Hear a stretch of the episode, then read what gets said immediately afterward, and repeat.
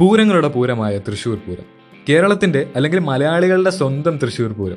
ഏഷ്യയിലെ തന്നെ ഏറ്റവും കൂടുതൽ ജനപങ്കാളിത്തമുള്ള ആഘോഷം.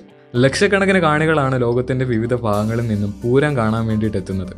കാഴ്ചയുടെ ഉത്സവമെന്നോ ദൃശ്യശ്രവ്യ വിസ്മയമെന്നോ പൂരത്തിലെ വെടിക്കെട്ടിന് ഒരു സംഗീതാത്മകതയുണ്ടെന്ന് പറയപ്പെടാറുണ്ട്. ഇതൊക്കെയാണ് തൃശ്ശൂർ പൂരത്തിനെ വ്യത്യസ്തമാക്കുന്നത്. എന്തൊക്കെ സംഭവിച്ചാലും അടങ്ങാത്ത ആവേശമായിട്ടാണ് ഒരു ജനസമൂഹം പൂരം കൊണ്ടാടുന്നത്. ടെൻ പോഡ്കാസ്റ്റിന്റെ മറ്റൊരു എപ്പിസോഡിലേക്ക് എല്ലാവർക്കും സ്വാഗതം. ആളും ആരോ ഒന്നുമില്ലാത്ത ഒരു തൃശ്ശൂർ പൂരത്തിനാണ് നമ്മൾ സാക്ഷ്യം വഹിക്കുന്നത്. കോവിഡ് രോഗവ്യാപനം കൊണ്ട് കേവലം ചടങ്ങുകൾ മാത്രമായിട്ടാണ് ഈ വർഷത്തെ പൂരം. ഞാൻ ഈ എപ്പിസോഡ് റെക്കോർഡ് ചെയ്യുന്ന സമയത്ത് പൂരം നടന്നുകൊണ്ടിരിക്കുകയാണ്. ടി വിയിൽ ന്യൂസ് ചാനലിലൊക്കെ പൂരത്തിന്റെ ചടങ്ങുകളൊക്കെ ഇങ്ങനെ കാണിക്കുന്നുണ്ട്. ആരവങ്ങളില്ലാത്ത ആസ്വാദകരില്ലാത്ത ഒരു പൂരം. നമുക്ക് നമ്മുടെ എപ്പിസോഡിലേക്ക് വരാം. എന്താണ് തൃശ്ശൂർ പൂരം? എന്തുകൊണ്ടാണ് തൃശ്ശൂർ പൂരം? പൂര ചടങ്ങുകൾ എന്തൊക്കെയാണ്? ഇതിന്റെ പിന്നിലെ ചരിത്രം എന്താണ്? ഇരുന്നൂറിൽ പരം വർഷങ്ങൾക്ക് മുൻപാണ് തൃശൂർ പൂരം ആദ്യമായിട്ട് അരങ്ങേറുന്നത്. അതിനു മുൻപ് വടക്കുന്നാഥ ക്ഷേത്രത്തിനൊരു പതിനാറ് കിലോമീറ്റർ അകലെയുള്ള ആറാട്ടുപുഴയിൽ നടത്താറുള്ള ആറാട്ടുപുഴ പൂരമായിരുന്നു കേരളത്തിലെ ഏറ്റവും വലിയ പൂരം. ഇപ്പോൾ തൃശ്ശൂർ പൂരത്തിന് പങ്കെടുക്കുന്ന എല്ലാ ക്ഷേത്രങ്ങളും തന്നെ അന്ന് ആറാട്ടുപുഴ പൂരത്തിനും പങ്കെടുത്തിരുന്നു. ഒരിക്കലും ശക്തമായിട്ടുള്ള മഴയെ തുടർന്ന് തൃശ്ശൂരിൽ നിന്നുള്ള ക്ഷേത്രങ്ങൾക്ക് ആറാട്ടുപുഴ പൂരത്തിന് വൈകിയാണ് എത്തിച്ചേരാൻ സാധിച്ചത്. അന്ന് പെരുവന നാട്ടുവഴി അവർക്ക് പ്രവേശനം നിഷേധിച്ചു. ശക്തൻ തമ്പുരാന്റെ ഭരണകാലമായിരുന്നു അന്ന്. സംഭവം അറിഞ്ഞ തമ്പുരാൻ തന്റെ ആസ്ഥാന പണ്ഡിതന്മാരുമായിട്ട് ചർച്ച നടത്തി. ആറാട്ടുപുഴ ദേശത്തിന്റെ നിലപാടിനോട് വിയോജിക്കുക മാത്രമല്ല അന്ന് അദ്ദേഹം ചെയ്തത്. തൊട്ടടുത്ത വർഷം ആയിരത്തി എഴുന്നൂറ്റി തൊണ്ണൂറ്റിയേഴ് മെയ്യിൽ പൂരനാൾ തൃശ്ശൂരിൽ വടക്കുനാഥനെ സാക്ഷിയായിട്ട് മറ്റൊരു പൂരം തന്നെ ആരംഭിച്ചു. അതിനുവേണ്ടി ഭരണത്തിന്റെ എല്ലാ പിന്തുണയും ശക്തൻ തമ്പുരാൻ പ്രഖ്യാപിച്ചു. അലങ്കാരങ്ങൾക്കും വാദ്യഘോഷങ്ങൾക്കും നിറപ്പകിട്ടിനും യാതൊരു കുറവും ഉണ്ടാകരുതെന്നും ആറാട്ടുപുഴ പൂരത്തേക്കാൾ പതിന്മടങ്ങ് മികച്ചതായിരിക്കണം തൃശ്ശൂർ പൂരമെന്നും ശക്തൻ തമ്പുരാന് നിർബന്ധമുണ്ടായിരുന്നു. ശക്തൻ തമ്പുരാൻ അന്ന് തീരുമാനിച്ച രീതിയിൽ തന്നെ ഇന്നും പത്ത് ക്ഷേത്രങ്ങൾ തന്നെയാണ് പൂരത്തിൽ പ്രധാനമായിട്ടും പങ്കെടുക്കുന്നത്. തൃശ്ശൂരിലെ രണ്ട് ജനകീയ ക്ഷേത്രങ്ങളായ തിരുവമ്പാടിയെയും പാറമേക്കാവിനെയും കോമ്പറ്റീഷൻ എപ്പോഴും നന്മയ്ക്കാണെന്ന് വിശ്വസിച്ച തമ്പുരാൻ ഈ ക്ഷേത്രങ്ങളെ വെച്ച് മത്സര അടിസ്ഥാനത്തിലാണ് പൂരം നടത്തിയത്. തിരുവമ്പാടിയുടെ ഭാഗത്ത് തിരുവമ്പാടി ശ്രീകൃഷ്ണ ക്ഷേത്രം കണിമംഗലം ശാസ്താ ക്ഷേത്രം ലാലൂർ ഭഗവതി ക്ഷേത്രം അയ്യന്തോൾ ശ്രീ കാർത്യായനി ക്ഷേത്രം നെതിലക്കാവ് ഭഗവതി ക്ഷേത്രം എന്നിവയും പാറമേക്കാവ് ഭാഗത്താണെങ്കിൽ പാറമേക്കാവ് ഭഗവതി ക്ഷേത്രം ചെമ്പൂക്കാവ് ഭഗവതി ക്ഷേത്രം പനമാകുംപള്ളി ശാസ്താ ക്ഷേത്രം ചൂരക്കോട്ടുകാവ് ഭഗവതി ക്ഷേത്രം പൂക്കത്തിക്കര കാരമുക്ക് ഭഗവതി ക്ഷേത്രം എന്നിവയും. പൂരത്തിൽ പങ്കെടുക്കുന്ന ഈ ക്ഷേത്രങ്ങളിൽ പാറമേക്കാവിനെയും തിരുവമ്പാടി ക്ഷേത്രത്തെയും മാറ്റി നിർത്തിയാൽ ബാക്കിയുള്ള എട്ട് ക്ഷേത്രങ്ങളെയും എഴുന്നള്ളിപ്പുകൾ ചെറുപൂരങ്ങൾ എന്നാണ് അറിയപ്പെടുന്നത്. ഒരു ക്ഷേത്രത്തിലെ ഉത്സവം മറ്റൊരു ക്ഷേത്രത്തിൽ നടത്തുന്ന പതിവ് കേരളത്തിൽ മറ്റെങ്ങും കാണാൻ വഴിയില്ല.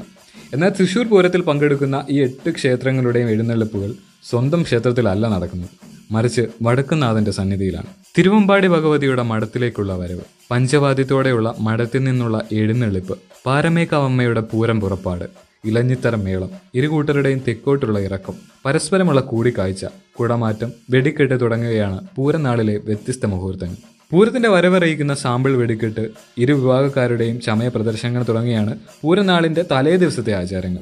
കണിമംഗലം ശാസ്താവിന്റെ എഴുന്നള്ളിപ്പോടെയാണ് പൂരം ആരംഭിക്കുന്നത്. പൂരത്തിന്റെ അവിഭാജ്യ ഘടകങ്ങളാണ് ചെറുപൂരങ്ങൾ.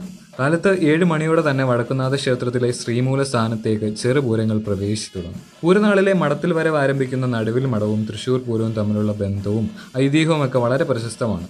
തിരുവമ്പാടി ക്ഷേത്രത്തിൽ നിന്നും ബ്രഹ്മസ്വം മഠത്തിലേക്കുള്ള വരവ് തുടങ്ങുന്നത് രാവിലെ എട്ട് മണിക്ക്. പിന്നെയാണ് മഠത്തിൽ വരവ്. തിരുവമ്പാടിയുടെ മഠത്തിൽ വരവ് നായ്ക്കനാലിൽ എത്തുമ്പോഴാണ് ആനകൾ പതിനഞ്ചാകുന്നത്. പിന്നീട് പതിനഞ്ച് ആനകളുടെ അകമ്പടിയിൽ എഴുന്നള്ളിപ്പ്. നായിക്കനാലിൽ തിരുവമ്പാടിയുടെ പഞ്ചവാദ്യം കലാശം കൊട്ടു. തുടർന്ന് ശ്രീമൂലം സ്ഥാനത്ത് ഇലഞ്ഞിത്തറ മേളം ആരംഭം. കൂത്തമ്പലത്തിന് മുന്നിലെ ഇലഞ്ഞിത്തറയിൽ അരങ്ങേറുന്നതുകൊണ്ടാണ് ഈ മേളചാർത്തിന് ഇലഞ്ഞിത്തറ മേളം എന്ന പേര് വന്നത്. പതിഞ്ഞ താളത്തിൽ തുടങ്ങുന്ന മേളം പതിയെ പതിയെ വേഗത കൂടുന്നതോടെ കാണികളും ആവേശഭരിതരാകുന്നു.